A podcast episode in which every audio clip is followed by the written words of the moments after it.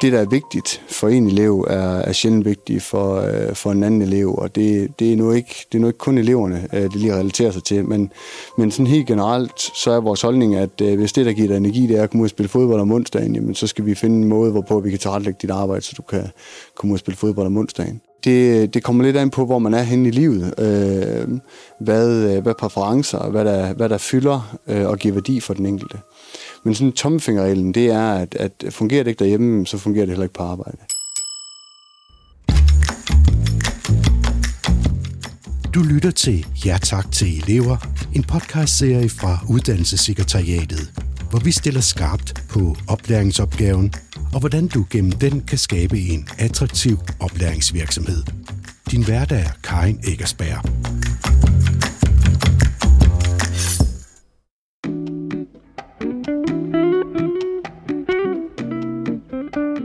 Er nye tider i branchen. Virksomhederne er udfordret i forhold til at tiltrække og fastholde elever, og det har du måske allerede selv oplevet i din virksomhed. I indledningen der hørte du Brian Fabricius, direktør på Hotel Viking i Sæby. Brian han slutter af med at sige, at hvis det ikke fungerer derhjemme, så fungerer det heller ikke på arbejdet. Brian han taler om eleverne, og han ser dem i den grad som hele mennesker, i stedet for som arme og ben, der blot skal snitte løg og koge gulerødder. Og det er måske vigtigere end nogensinde før for de unge at komme ind i en virksomhed, der ser de ansatte som hele mennesker. I den her episode, der får du viden om den nye unge generation og tips og tricks til at tiltrække og fastholde dem. Og jeg har en gæst i studiet, som vil hjælpe os med at blive klogere på det. Mette Lykke Nielsen, velkommen til. Tak skal du have. Dejligt, at du vil komme, for du ved jo rigtig meget om de unge, men vil du ikke lige øh, fortælle lytterne lidt om, hvem du er? Jo, det vil jeg gerne. Jeg er lektor og ungdomsforsker på Center for Ungdomsforskning, som ligger på Aalborg Universitet i København. Og jeg har i mange år, i hvert fald siden 2010, arbejdet særligt med unge, unges arbejdsliv, øh, unges arbejdsmiljø, og sidst til den sidste periode også rigtig meget med digitalt medieret arbejde, platformsarbejde sådan blandt unge. Altså det er det, jeg synes er allermest spændende og allermest øh, øh udfordrende også at arbejde med. Før vi går i gang, så lad os lige få nogle fakta på bordet. Der er især tre ting, som er en udfordring i relation til at få fat i de unge. Og det første, det er, at øh, antallet af de unge bliver færre. Og det er jo sådan, at vi kender jo antallet af fødsler, og de sidste 30 år har det været for nedadgående. Så derfor ved vi, at vi ser ind i en tid med små ungdomsårgange. Og det andet, det er det her med, at søgningen til erhvervsuddannelserne, den er også dalet. Altså optaget på de danske erhvervsskoler er næsten halveret siden 2010. Og det sidste, det er så det her med fastholdelsen, for det er faktisk altså rigtig mange elever, som dropper ud af erhvervsuddannelserne. Og med de her udfordringer, synes jeg, det var super relevant at prøve at høre lidt mere om, jamen, hvem er de her unge? Fordi hvis vi gerne vil tiltrække og fastholde dem, så skal vi måske have lidt mere viden om dem. Så Mette, vil du ikke prøve at fortælle lidt om, hvad kendetegner den her unge generation, som vi har i dag? Jo, men først og fremmest så vil jeg sige, at jeg er ikke sådan helt vild med det der generationsbetegnelser. Men, øh, og det er jeg ikke, fordi at de unge, vi møder, for eksempel i hotel- og restaurationsbranchen, de kan være mellem øh, 18 og 29 år, og der er faktisk en meget, meget stor forskel på den gruppe, afhængig af, hvor gammel man er, og hvad for en livssituation man er, også som ung. Og så ved vi også, at køn og social klasse betyder rigtig meget. Men når det er sagt, så er det en generation, øh, der kommer ud på arbejdsmarkedet, hvor det at præstere fagligt har betydet rigtig meget. Sociologer har kaldt dem for generation præstation. Øh, og det kan man måske mærke på de unge, der kommer ud i forhold til, at de gerne vil vise, at de er noget værd ud på arbejdsmarkedet. Det fylder rigtig meget at kunne gøre et godt stykke arbejde så er det også en generation, som jo desværre øh, har større og større erfaringer med mistrivsel, forskellige former for stress, angst og depression, allerede mens de er under uddannelse i en meget tidlig alder. Det var noget, som vi tidligere, i tidligere generationer tænkte på, gjorde sig gældende, når man kom ud på arbejdsmarkedet. Den generation, der kommer ud, der vil, der vil stadig flere af dem have erfaringer med den slags allerede, når de kommer ud på arbejdsmarkedet. Ja, og så siger du jo det, som måske er allermest vigtigt for den her generation, netop at de er en lille generation, og der er meget stærk efterspørgsel efter deres arbejdskraft. Faktisk så meget, så det der med at at komme hurtigt ud på arbejdsmarkedet og være målrettet igennem deres uddannelsesforløb, har fyldt rigtig meget i forhold til de uddannelsesreformer og de beskæftigelsesreformer, som de er blevet unge under, altså det uddannelsessystem, som de er blevet unge under. Og det betyder, at de har, de har, der har været et vist samfundsmæssigt pres på øh, målrettethed og at komme hurtigt igennem.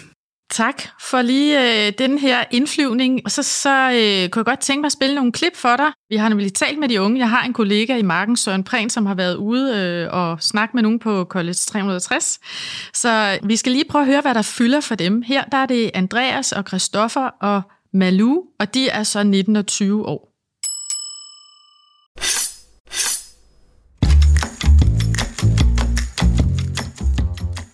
Jeg har mistet en del kammerater, på grund af, at jeg har arbejdet så meget, som jeg har.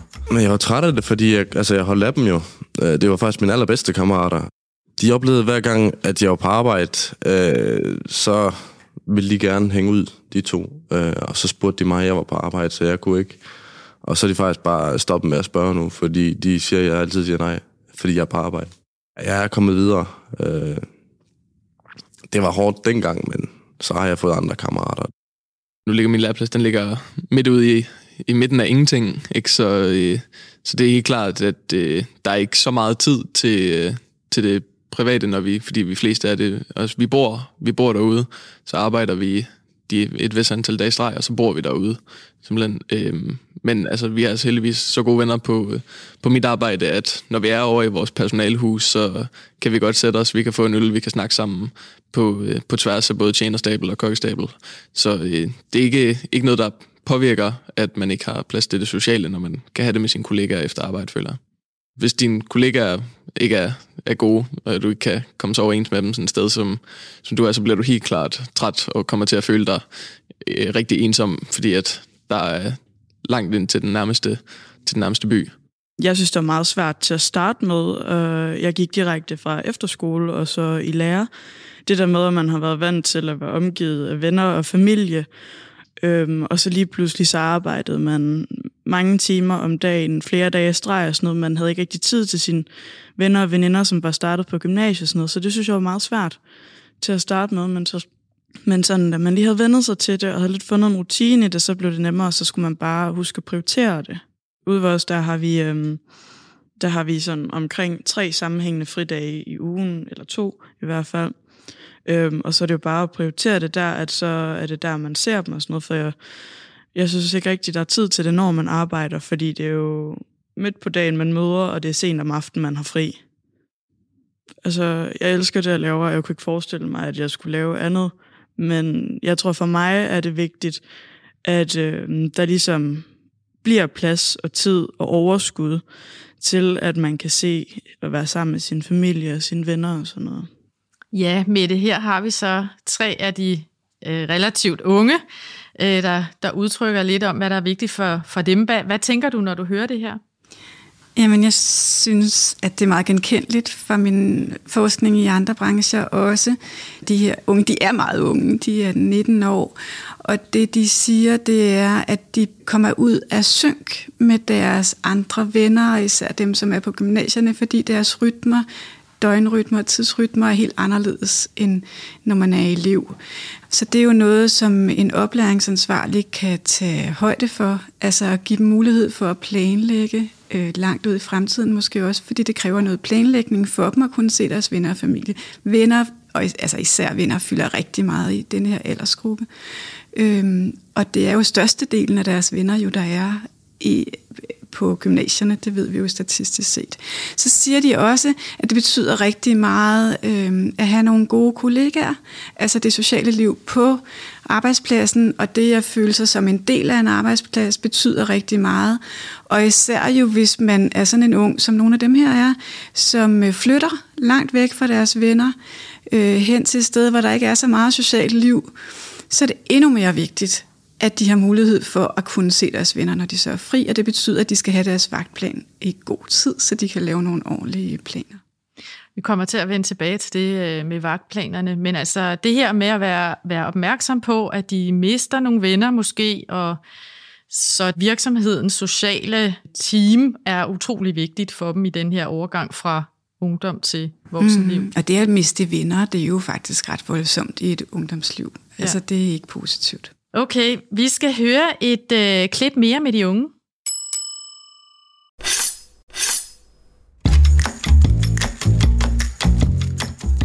Jeg tænker, da jeg bliver i branchen, hvis jeg kan fortsætte med at få en, en ordentlig vagtplan, og faktisk få en vagtplan, for min, min, min kæreste, hun arbejder et sted, hvor hun slet ikke får en vagtplan, hvor hun får at vide dagen efter, okay, du møder i dag, og du møder i morgen.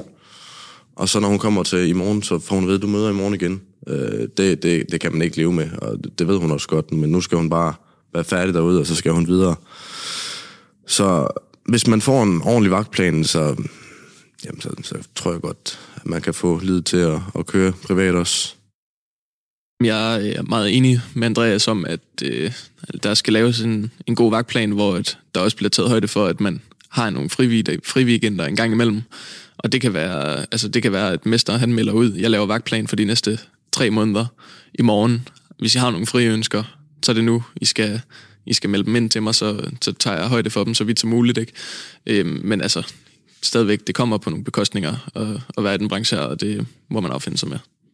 Jeg elsker at arbejde, og elsker at arbejde mange timer, og elsker, når det bliver rigtig, rigtig hårdt at være der, og snart ikke kan, kan stå op længere. Det der, jeg synes, det er skide fedt at være der, så, øh, så det betyder ikke, ikke så meget for mig. Hvis det, det er et sted, jeg virkelig gerne vil være, fordi jeg synes, de laver noget god mad, og et fedt sted at være, så vil jeg gerne tage det på de bekostninger, det kommer med. Ja, Mette, der var sådan to udsagn i det her klip. Altså Andreas han siger, at han gerne vil blive i branchen, hvis han får en ordentlig vagtplan, fordi så kan han få livet til at køre. Det var det, vi var lidt inde på før. Christoffer han siger, at hvis han er et fedt sted, så er han villig til at tage jobbet på de bekostninger, det kommer med.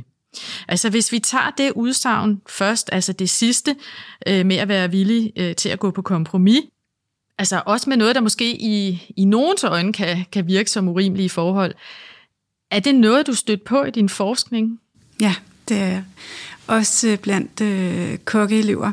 Det, han siger, at han elsker sit arbejde, og fordi han elsker sit arbejde og er drevet af sådan en stor passion for det, så er han faktisk villig til at øh, gå på kompromis med, med nogle forhold i arbejdet, som er ret hårde øh, egentlig. Han elsker det, og det er sådan en voldsom, voldsom drivkraft nogle gange faktisk så voldsomt ser jeg i min forskning, at, øh, at, de, at unge faktisk også er, bliver i arbejdssituationer, som ikke er sunde for dem og bliver i lang længere tid, end de sådan set burde. Så det, så det der med, at nogle voksne oplever, at, at unge siger fra, øh, øh, hurtigt, øh, og hvis de bliver for fysisk presset, og at unge er sårbare, det oplever jeg faktisk ikke, og det, er jo også, det står også meget i modsætning til det, vi hører her i de her citater. Han, er, han elsker, elsker faktisk, når det bliver hårdt, fordi så kan han mærke, at han giver sig selv, og han yder en stor indsats. Og det er faktisk meget genkendeligt i forhold til min forskning. Hvis, hvis vi lige kan blive ved, ved den her meget ambitiøse elev, fordi er der så noget, man skal være opmærksom på, altså som uddannelsessted, hvordan skal man håndtere sådan en, altså umiddelbart lyder det jo fedt, at man har en meget ambitiøs elev, men er der noget, man skal tænke over der? Ja, øh, ja det er jo fedt. Det er jo fantastisk med nogen, der er så engageret, men det, man skal også vide, at øh, det godt kan ske, at de her elever, ikke nødvendigvis lige stiller sig op og siger, hvis det er for hårdt, eller siger, hvis de ikke kan i weekenden, eller, altså fordi de vil gerne fremstå øh, som en god arbejdskraft.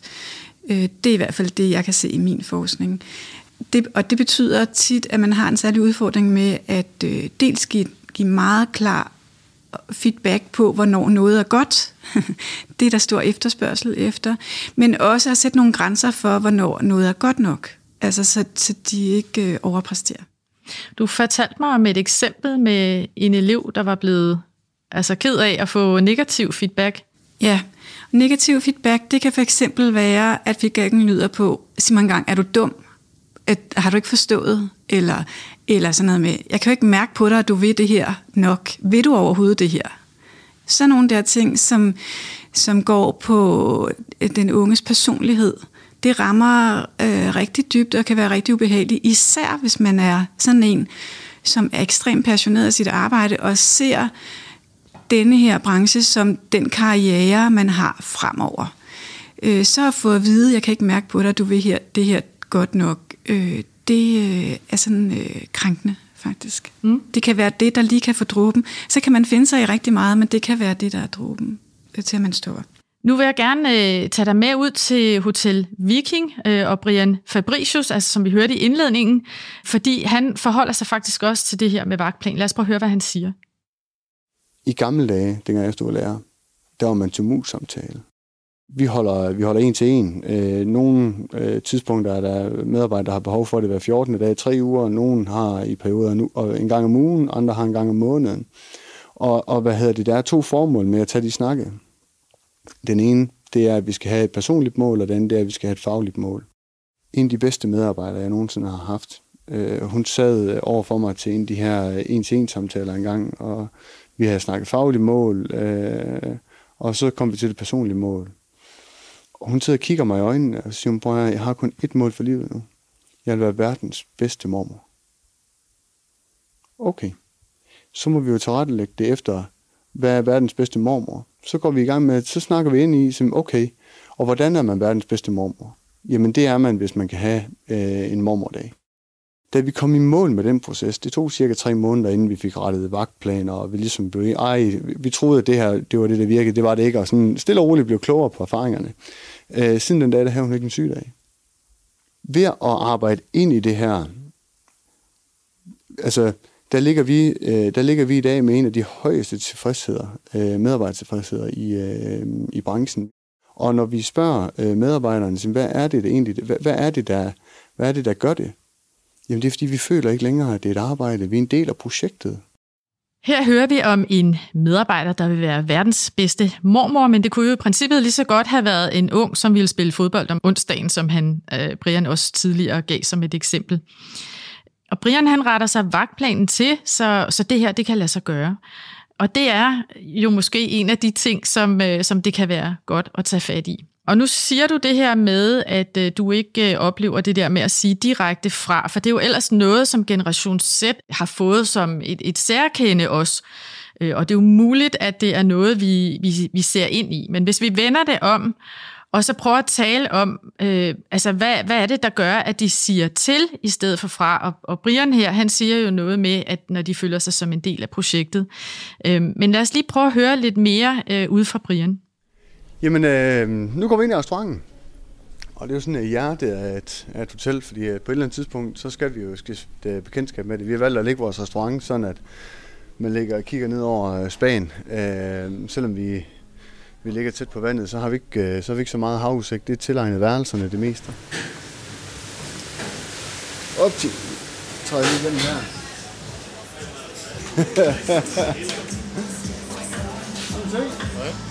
Jeg har elever fra øh, 17-18 år, og jeg tror, den ældste elev, jeg har lige nu, er omkring 40.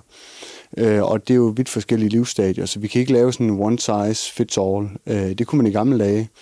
Øh, det kaldte man KTR, øh, øh retning. Øh, det fungerer ikke så godt øh, hvad hedder det, for virksomheder længere, heldigvis, øh, vil jeg sige. Fordi at når vi lykkes med at skabe den her balance, så kører det meget mere gnidningsfrit. Det vil sige, at at vores sygdomsfrekvens bliver langt, langt lavere. Øh, og vores, øh, hvad hedder det, vores effektivitet i afdelingerne bliver langt større.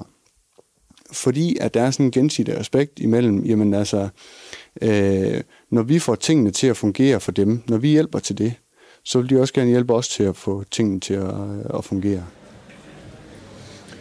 Tur ned igennem hallen, hvor vi har alle vores øh, møder og kursuslokaler, øh, det er sådan, fra, fra hall og ind igennem restaurant, det er, øh, det er der, hvor, hvor alle vores gæster de sådan kommer i berøring. Og så ser vi når de først har i, øh, når de først har været her, så ser vi dem faktisk ikke så meget mere, fordi så er det enten ved vandet, eller nede i spagen, eller på værelserne. Og de unge, de finder sig jo ikke noget heldigvis et eller andet sted, vil jeg sige, fordi at øh, den måde at, at, hvad hedder det, drive, øh, at drive medarbejdere på, det er ved kæftsætte retning.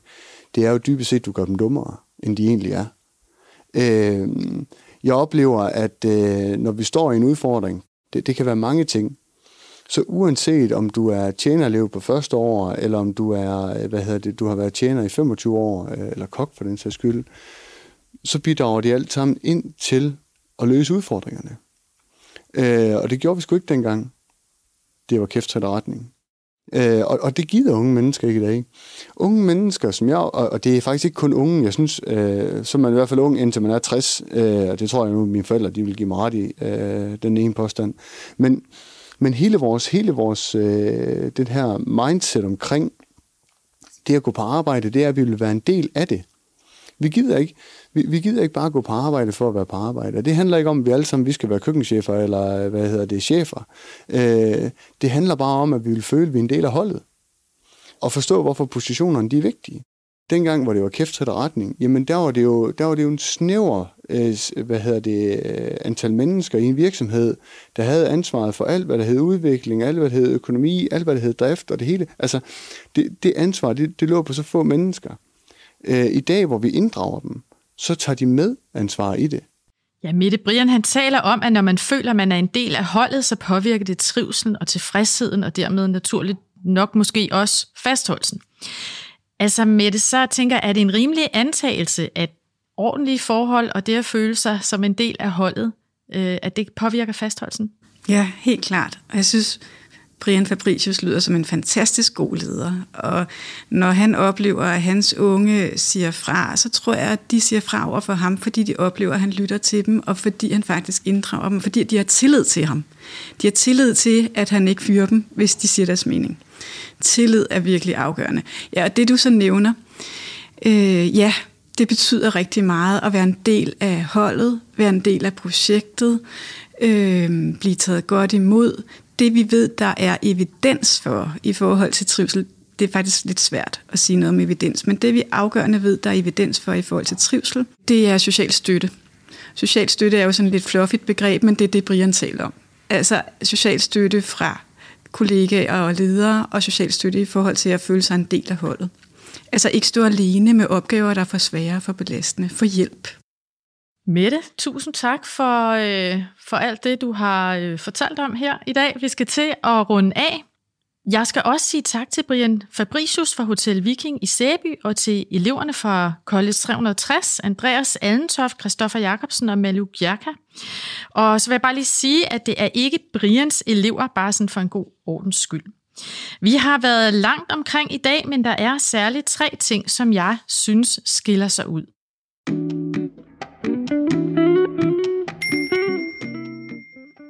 For det første så er det det her med, at selvom nutidens unge elever er vokset op med nogenlunde samme vilkår, altså så gælder det ikke det her med one size fits all. Dialogen med de unge om deres uddannelse, det er super vigtigt, og også øh, at høre til, hvordan de har det i fritiden, fordi at den måde, de har det der, påvirker også den måde, de har det på i arbejdstiden. For det andet, det er det her med, at vagtplanen er vigtig, og den ikke kun er vigtig for arbejdsgiveren, den er også super vigtig for eleverne. Og det er den, fordi at langt de fleste unge har behov for at se deres venner og familie, og i den sammenhæng så er det helt afgørende at kunne planlægge sin tid frem, især når man har skæve arbejdstider og måske skal rejse langt for at være sammen med dem. Så hvis du vil skabe trivsel på arbejdspladsen, så er det en rigtig god idé at gøre en indsats for at imødekomme eleverne på deres behov i relation til vagter.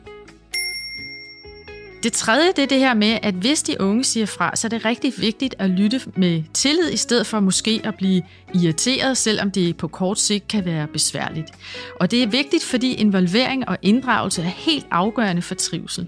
Hvis de unge i højere grad end tidligere generationer siger fra og beder om rimelige forhold, så er det måske faktisk positivt for arbejdspladsen og for branchen, og i hvert fald positivt i forhold til at kunne tiltrække nye elever.